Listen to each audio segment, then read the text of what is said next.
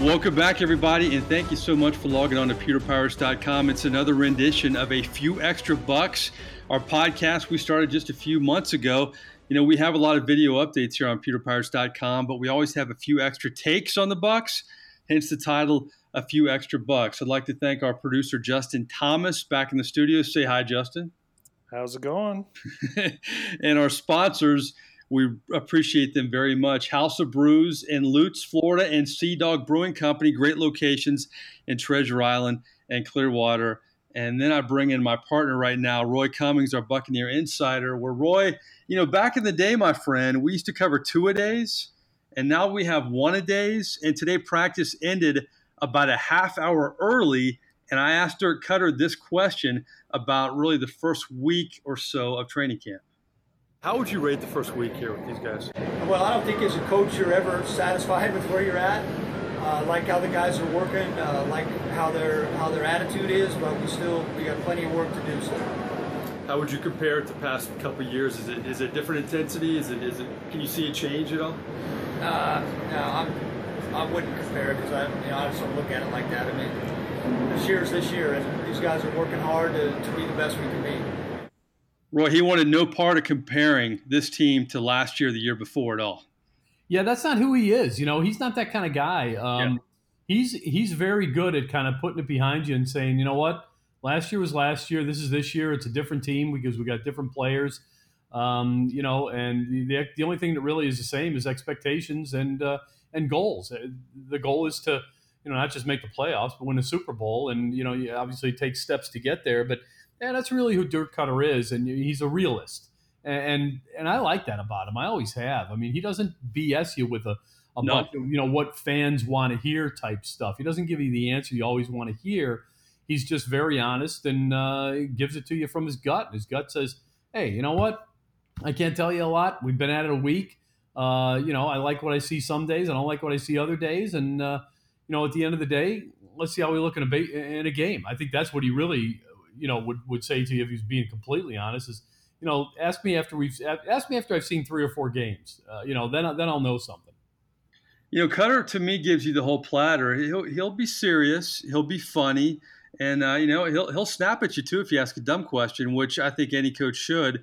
So I think Koetter, unlike a lot of head coaches, I mean, Belichick is Belichick all the time. I cover Sean Payton quite a bit.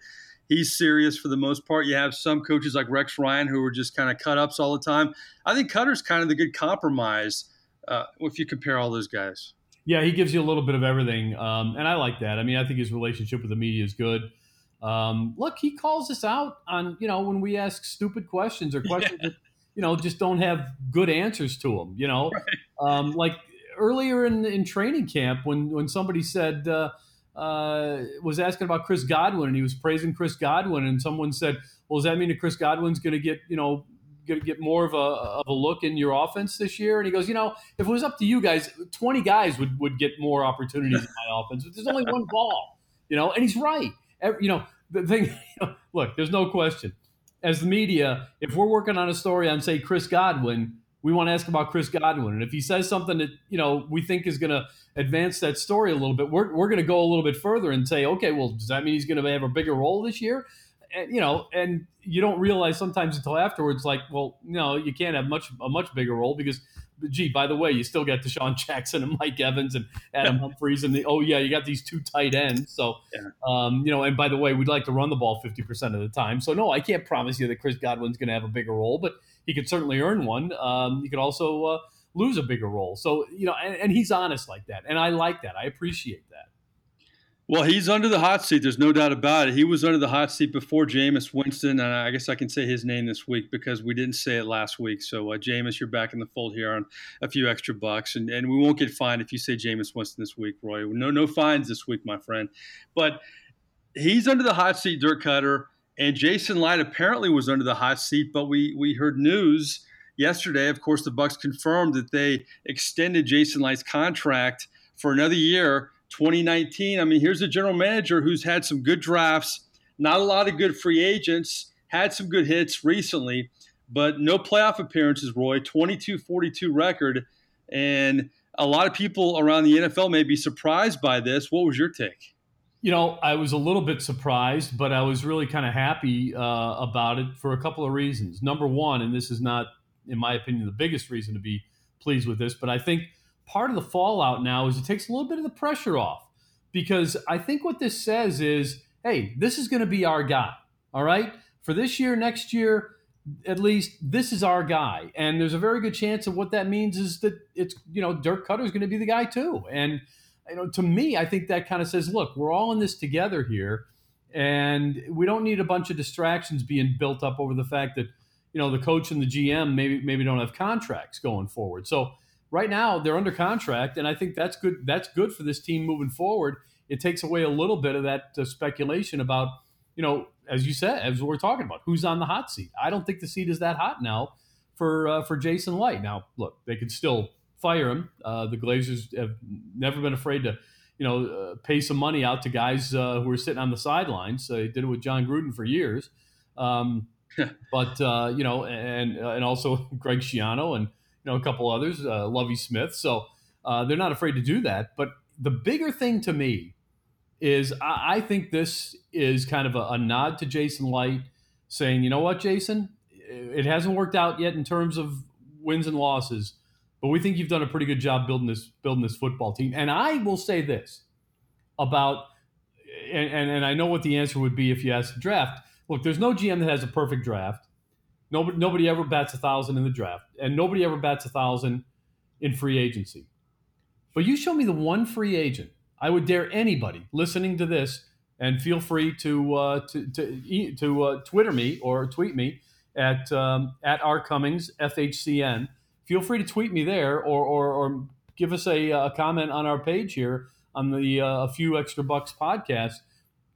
If you can tell me the free agent that on the day they signed it, and a week after, and a month after, you were saying, boy, what a mess up that was. What a screwed up call that was. Why in the world would you ever do that? I promise you, no one felt that way about every one of the guys who've proven to be a bust, okay? And there have been several, but I don't think anybody at the time said people like Chris Baker, some of the others, were going to be a bust. Nobody said that. Everybody praised the moves and said, this is perfect. And they did it this year too. If Bo Allen or Jason Pierre-Paul or Ryan Jensen proved to be busts, no one predicted that on the day they were signed, and nobody's predicting it now either. Well, the one thing they will light up your Twitter feed, though, and whoever else is, if you talk Jason Licht, is, of course, Roberto Aguayo. And I'll say this. Well, I was talking free agency now. Well, no, I know you were. But they'll, you know, how the Twitter guys, they don't pay attention sometimes. Sure. Well, you're right. I was paying attention. But my thing is, Roberto Aguayo, when that selection happened, I liked it. I thought, you know what? I followed this guy at Florida State. And he looked every bit the part of a guy. If you could bring in a player in the second round who's going to be your starter the next 10 years, I'm all in. And, you know, you could call me crazy, a kicker in the second round, but Jason Licht's made some moves that you can question. You bring up a great point, though. No bonehead moves on the surface when he made them. But Roberto Aguayo, he gets a lot of flack for that, Roy. But I didn't have a problem with it when he did it. I didn't either. I'm on record as saying it repeatedly. I'm with you 100%, Mike. And here's the reason why. Go back and look at the season before with the Buccaneers. They lost games because they had no kicking. Their kicking situation was a disaster. They had no kicker. They went and got the best kicker in college football history. Yes. And if tell me this, and I'm sorry, I understand. Yes, you traded up to get him. You traded up in the second round again. It wasn't your only second round pick. Yeah. I know. By the way, it wasn't your only second round pick. Noah Spence was the other, and it wasn't like. You know, it wasn't like there wasn't a reason that they did it. They had good intel that somebody else was going to pick up Roberto Aguayo in that second round, that they weren't going to get a shot at him in the third round, and that's why they made the move. And yes, I can understand why some people would say, well, then, you know what? Let somebody else have him. He's a kicker. But at the end of the day, those people don't realize that at the end of every season, you look at who the leading scorer is on every NFL football team, and it's the kicker. And you look at how many games are decided by one score, and it's usually – decided by a kicker. And that is what the Bucs were trying to do. They were trying to solve a major problem, and they thought they did it with the best kicker in college football history. Now, if you had been looking for a left tackle, let's say, not a left tackle because you would have done that in the first round. Let's say you're looking for a right guard. You haven't had a right guard for 10 years. It's been a mess. That's been the biggest hole on your team. Or an outside linebacker. Would you spend a second-round pick on him? You're sure you absolutely would, especially if he was the best player at that position in the history of the game. I'm with you 100%, Mike. Never had a problem with Roberto Aguayo. Oh, by the way, as we do this podcast today, Mike, Roberto Aguayo is coming off a perfect day at camp for the Chargers, including a couple of 52- and 53-yard field goals. So it probably is just going to take a little bit of time for Roberto Aguayo to find his range in the NFL. And, boy, if he finds it and plays for 18 years – boy, I wonder how the people will feel then that say it was a bad call. They'll say it was a bad call to let him go then. Well, that has to drive like crazy, though, because to me, this is the classic second guess. If it works out and Aguayo's your starter, oh, look at Jason Licht, the foresight he had to get the kicker. What a great move. But it's so easy when you put yourself out there like that to second guess it. And you see it in the media. You see it in social media. It blows my mind. Let me ask you this. This is what makes podcasts fun because we can throw out hypotheticals. And I know the track record is different, but Jason Licht, he's been there a while at One Buck Place. They haven't made the playoffs. They've had one winning record. If you're Mark Dominik and you see this from afar, or a past GM who's, around the league who's been let go, does that frustrate them? I mean, how do you think they feel? That I know it's a little different track record, but still the results haven't been there, Roy. No, you're right. And look, Mark Dominik had his run, and I think Mark Dominik, for example, would look at it and say that, look, well, first of all, and I'm on record as saying this, the team that at this time last year, Mike, everybody was talking about as, the darling team of the NFL. The guts of that team was drafted by Mark Dominik, Gerald McCoy, Doug Martin, Damar Dotson. That's what I mean, yeah. A good Levante David. A lot of those players came through Mark Dominik's drafts or his ability to find players. And this team also had gotten rid of some of the players that Mark Dominik brought in that were still playing in the league and still doing very well. And so at the end of the day, I think Mark Dominik looks at it and says, "Hey, I had my run." And I couldn't produce on the scoreboard enough. I had losing seasons, and I think the one thing Mark Dominik probably wishes is that he'd had a little bit more success in picking head coaches, or that he probably wishes actually that the Glazers had been a little bit more patient with the coaches he did pick, because Mark Dominik was the one who got stuck with the Raheem Morris experiment, and no free agency spending during that time either, not much.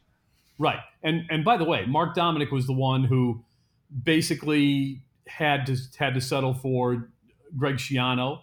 And, then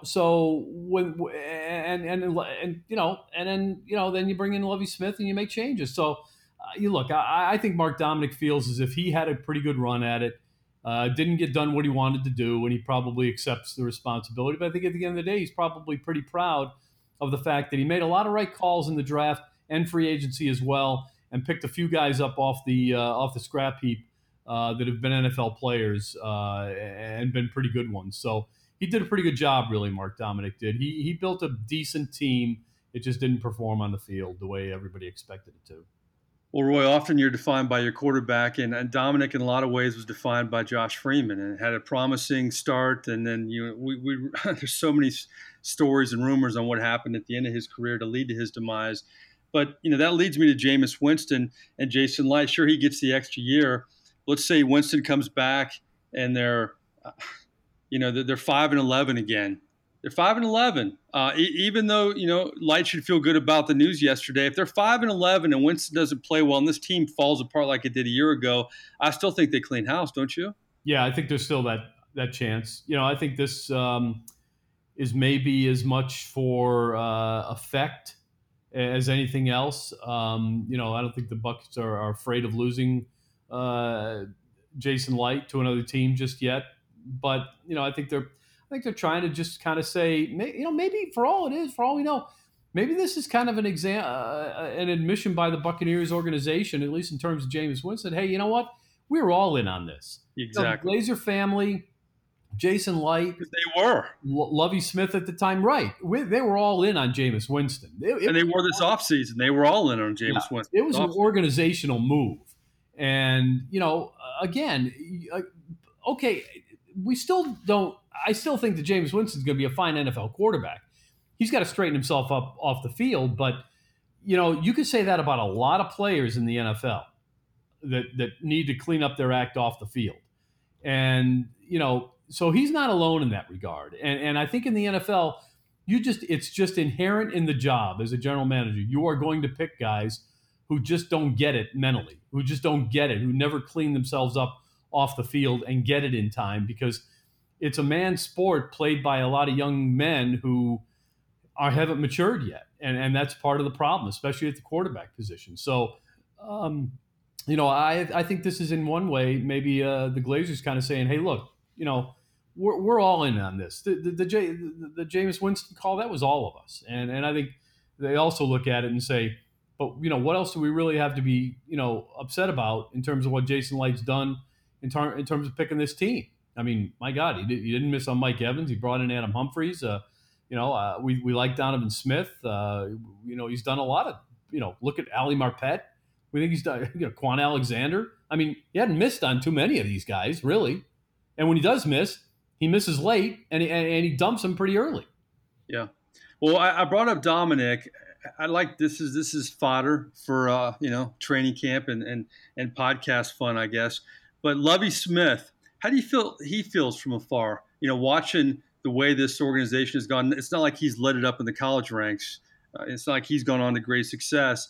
But, you know, I wonder how Lovie Smith feels watching this from afar, because he came in with, frankly, more power than Jason Licht. Yeah, he did. And, you know, I think Lovie Smith is still probably bitter over his dismissal, and I think he's got a right to be. You know, I've said for a long time that whether it was Raheem Morris, Greg Schiano, Lovie Smith, if the Bucs had just stuck with a coach for any more than a couple of years, they probably would get what they're looking for. Every time you change coaches, you change systems. Every time you change systems, you change staffs, and when you change staffs and systems, you change players, and you take two steps back in the process of trying to become a Super Bowl champion. The Bucs made those big whopping changes 3-4 times in an 8-year span, and you just can't do it and expect to keep moving forward.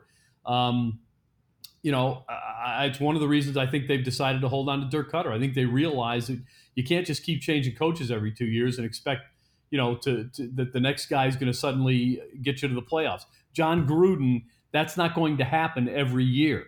You know, Jon Gruden inherited a Super Bowl-ready team. Certainly, he inherited one of the greatest defenses of all time. What the Bucs have, you know, when Raheem Morris stepped in, when Greg Schiano stepped in, when Lovie Smith stepped in, when Dirk Koetter stepped in, was nothing close to what Jon Gruden inherited. And I think the Glazers have finally realized that it takes time for these coaches to develop, you know, their system and get players to understand and get the players that fit the system. And so I think they've finally been a little bit more patient. Hopefully it continues. And, you know, hopefully Dirk Koetter this year, for the Bucs' sake, gives them reason to hold on to him and keep moving forward with this group. I think that would be great. Well, Jason Licht's definitely had a better track record, and you mentioned it, in the NFL draft compared to his predecessors as GM, except Rich McKay, which is a long time ago now.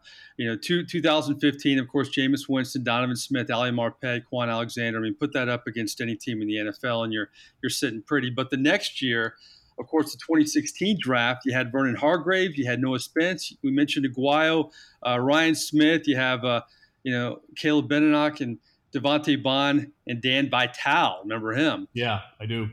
Vernon Hargreaves, let's touch on him. I had a chance to catch up with him, and I'll say this about Vernon Hargreaves. You know, we deal with athletes all the time. We've dealt with them for years, Roy Cummings, and a lot of them don't want to own up to what's being said about them outside the lines, media, social media.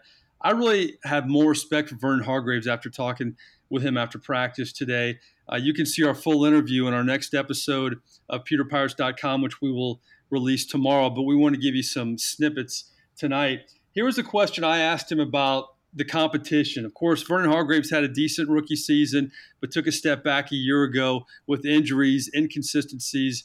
All this talk about the Bucs, they don't want their first-round pick being the slot corner. They want a shutdown corner. I asked him about the team drafting two cornerbacks in MJ Stewart and Carlton Davis in the second round this year by Jason Licht, and here's what he had to say. This team drafted two cornerbacks in the second round. Is that motivation for you going into the season? Always, but we also needed it, though. Like, there's more to the game of football than just competition. You know, we needed guys in the second end. We needed guys to back us up. We needed some guys to, you know, get us going, and that's what we did. Mr. Light did a great job in the draft, and I'm really excited about what we have in our room. He didn't say they're going to play ahead of him, though, did they? Did he? No, it didn't. You know, here's the thing about Vernon Hargreaves. Very honest player when you get him in a situation like that. Better one-on-one than he is in a group. I think he's very much more honest. But, you know, remember this. Vernon Hargreaves is he's the son of a coach who's been around for a long time. He knows that the team that you're playing for today, whether it's a college team or a pro team, is always looking to find the guy to replace you. That's how the game works. That's how the system is. And he also realizes another thing. He also realizes that the Bucks were probably fortunate that Brent Grimes agreed to come back this year. Yep. And that he knows that come next year, this team is going to be counting on Vernon Hargreaves to be their best cornerback.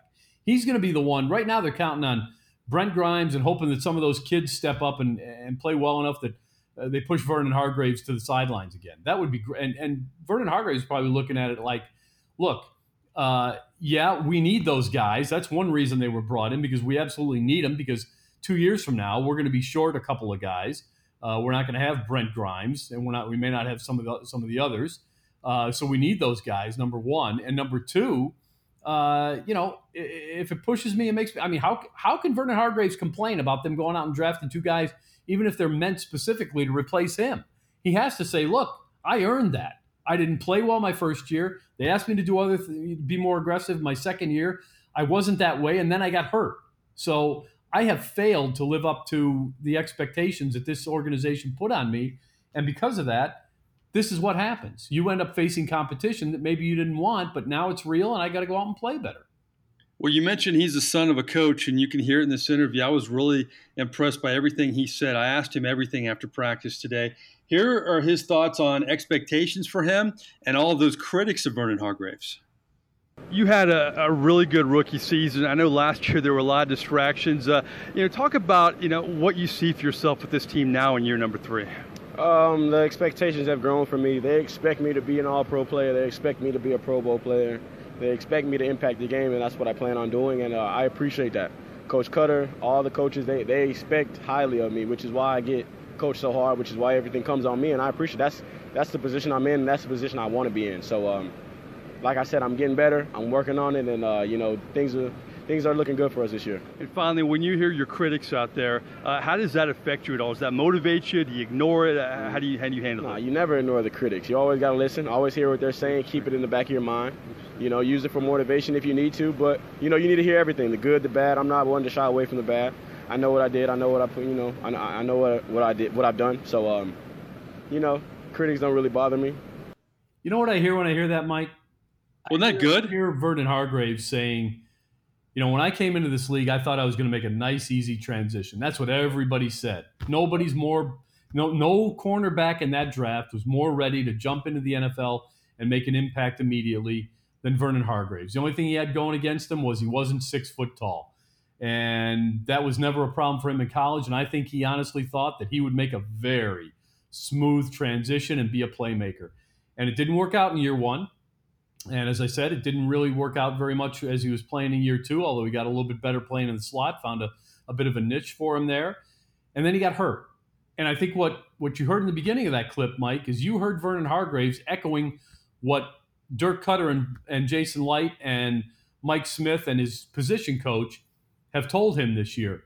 Hey, Vernon, by the way, we drafted you in the first round, 11th overall. You know what that means? That means we expect you to be a Pro Bowl caliber player. That's what your talent says you should be, an all-pro, a Pro Bowl caliber player. It's time. And in his going to his third year, Vernon Hargreaves realizes the transition's not so easy. I got to work a little bit harder at this. I'm not just going to be able to roll out there and be a Pro Bowl player. I have to work at it. I have to work hard. And what I hear in his voice is a guy who's got a work ethic, determined. He's coming with his lunch pail every day, and he's gonna play some blue collar football. And I think that's something that has been missing from his game. I think we're going to see it this year, and I'm anxious to see it. But how many times do you hear an athlete say, "I don't listen to the critics. I ignore all that stuff." He said, "I never ignore the critics." I don't think it's rare to hear that from an athlete. It is, because usually they try to ignore it and say, you know, I can't listen to critics.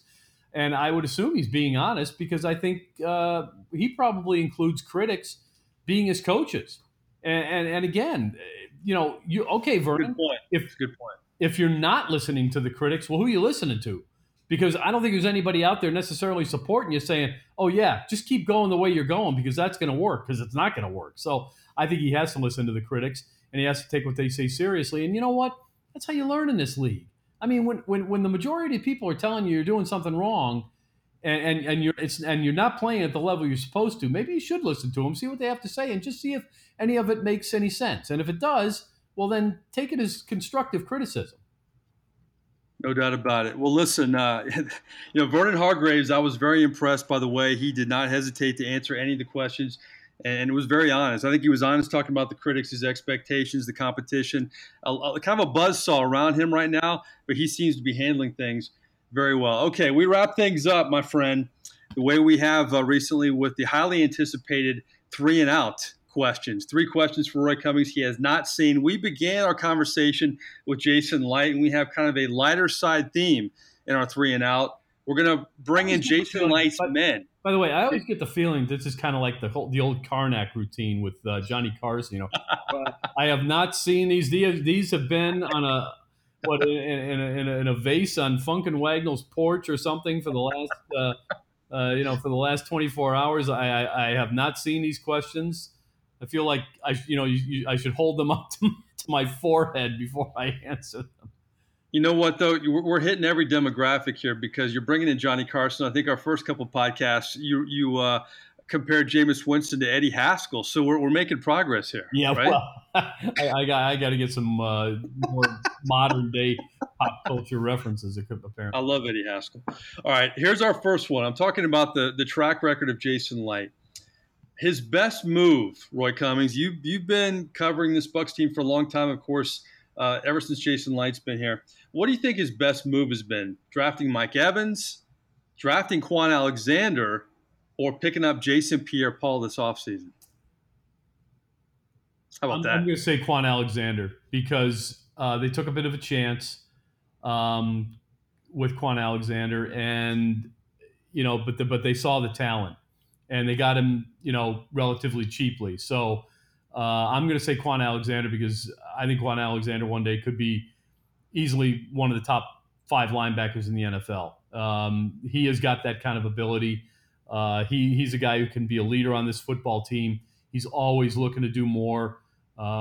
He's an impact player already. This team is different without him on the field. It's different without, I assume it's going to be different without Jason Pierre-Paul. Certainly it's different without Mike Evans. But Mike Evans, bit of a no-brainer where he was 7th overall at the time. First round, Jason Pierre-Paul, hey, if he's willing to come here, great.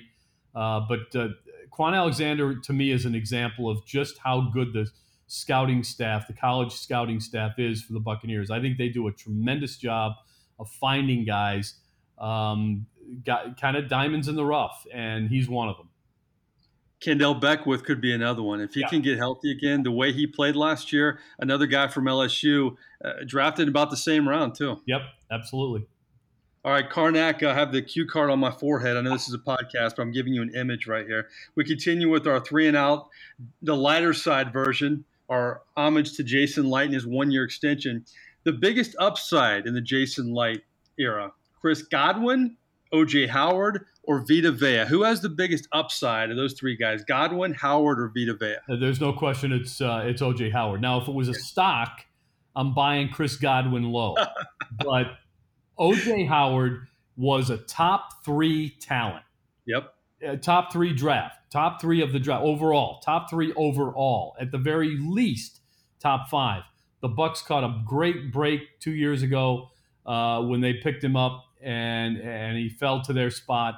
Absolutely tremendous. I'm going with O.J. Howard. He has the ability to be one of the best tight ends in the history of the game. He has that much ability.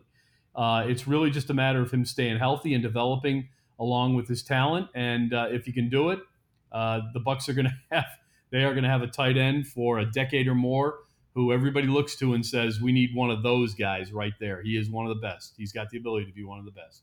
Yeah, there was definitely a trickle-down effect in the draft a couple of years ago with Mitchell Trubisky, guys like that getting drafted. I know in New Orleans they felt like Marshawn Lattimore dropped in their lap, much as the Bucs felt O.J. Howard dropped in their lap. It was that kind of draft. Yeah. All right, one more in our 3 and out segment. The lighter side, our homage to Jason Licht. The best dark horse of the Jason Licht era, Cam Brate, Adam Humphries, or Peyton Barber, and those are three pretty good dark horses. You're right. It is. Boy, oh boy. I'm not going to say Peyton Barber simply because we haven't seen him star yet. Could be, though. Could be. He could be. Boy, he looks good in camp, doesn't he? I mean, he's taking off some weight. Seems like maybe 10, 15 pounds, I would think, or it's repositioned or something because he looks a little bit quicker. He's tough. But, I'll tell you what. I think Adam Humphries is already one of the better slot receivers in the game, but Cameron Brate is a guy who, I mean, he tied for the league lead among tight ends in touchdown receptions a couple years ago. He's got a great chemistry with Jameis Winston. I'm going to go with Cameron Brate, and it's a bit of a toss-up between him and Adam Humphries. It's a real tough question to answer, but I'll go with Cameron Brate just because it's usually a little bit harder to find a tight end, and he's had to develop a little bit, but I'll go with the tight end Cameron Brate and say that he's one of the reasons the Bucs can run those two tight end schemes, and defenses are going to have fits against them if they can get a quarterback and get the ball out. Two things with Cam Brate. I loved it last year when he caught the touchdown pass for Fitzpatrick, and they asked Fitzpatrick, what did that mean, from a Harvard guy that hit another Harvard guy? And he said, well, it's the only time it's ever happened because I'm the only Harvard guy who's ever had a touchdown pass in the NFL. And then, to me, it speaks of Cam Brate that they draft O.J. Howard, and you mentioned his upside. You mentioned the fact he was a top 3 player, but he still goes out and has the kind of year he had last year, and he gets more money. He didn't really lose a beat. In fact, he got better last year. He did get better, and that's just it. I don't think Cameron Brate has completely, shown us everything that he's got. There's still another aspect to the game as a tight end, as a blocker. Being more efficient as a run blocker, even a pass protector if you have to be. And I think he's still learning that part. I mean, he's got the part about, catching the ball, making yards after the catch, getting free in the red zone and making plays there. He's got that down. And I think, he's only going to get better there as well. But, I mean, he's become a complete tight end. And I think there was a time when the Bucs wondered if he would be a complete tight end. I think there were a lot of times they thought that he would just kind of be that Y guy, but he's proven that he can do everything that you ask of a tight end. Well, good stuff, my friend. That is another contribution by our Bucs insider, Roy Cummings. We are privileged to have him on this podcast. Roy, we're excited about this training camp, and I promised it in our first couple shows on PeterPowers.com. We've really revved up our training camp coverage. We have a podcast that we didn't have a year ago, but we also have some segments that you're going to enjoy in the next couple of weeks. We have a rookie diary with MJ Stewart, who's had a great training camp so far. We're going to have a lot of one-on-ones with the likes of Vernon Hargreaves and a lot of people who are contributors for this Buccaneer team. We're also going to have a little fun. We started taping a segment this week called Got a Minute, where we start the clock and we ask Buccaneer players as many questions as we can in a minute. And our first two are Ali Marpet and Mike Evans. So you guys stick around on PeterPirates.com for that, as well as our podcast, which we're going to have twice a week. So, Roy, I appreciate it. I'll see you this weekend, and thanks for everything. Looking forward to it, my friend. Thanks for having me. All right, no problem. Well, that wraps up another rendition of A Few Extra Bucks Takes. Please log on to our website, PeterPirates.com, for everything we have going on in training camp in the coming weeks. We really appreciate our sponsor support, House of Brews in Lutz, Florida, and Sea Dog Brewing Company. We always appreciate our producer, Justin Thomas, back in our new Salt Lake City, Utah studios. I'm Mike Neighbors. Until next time, we'll see you down the road.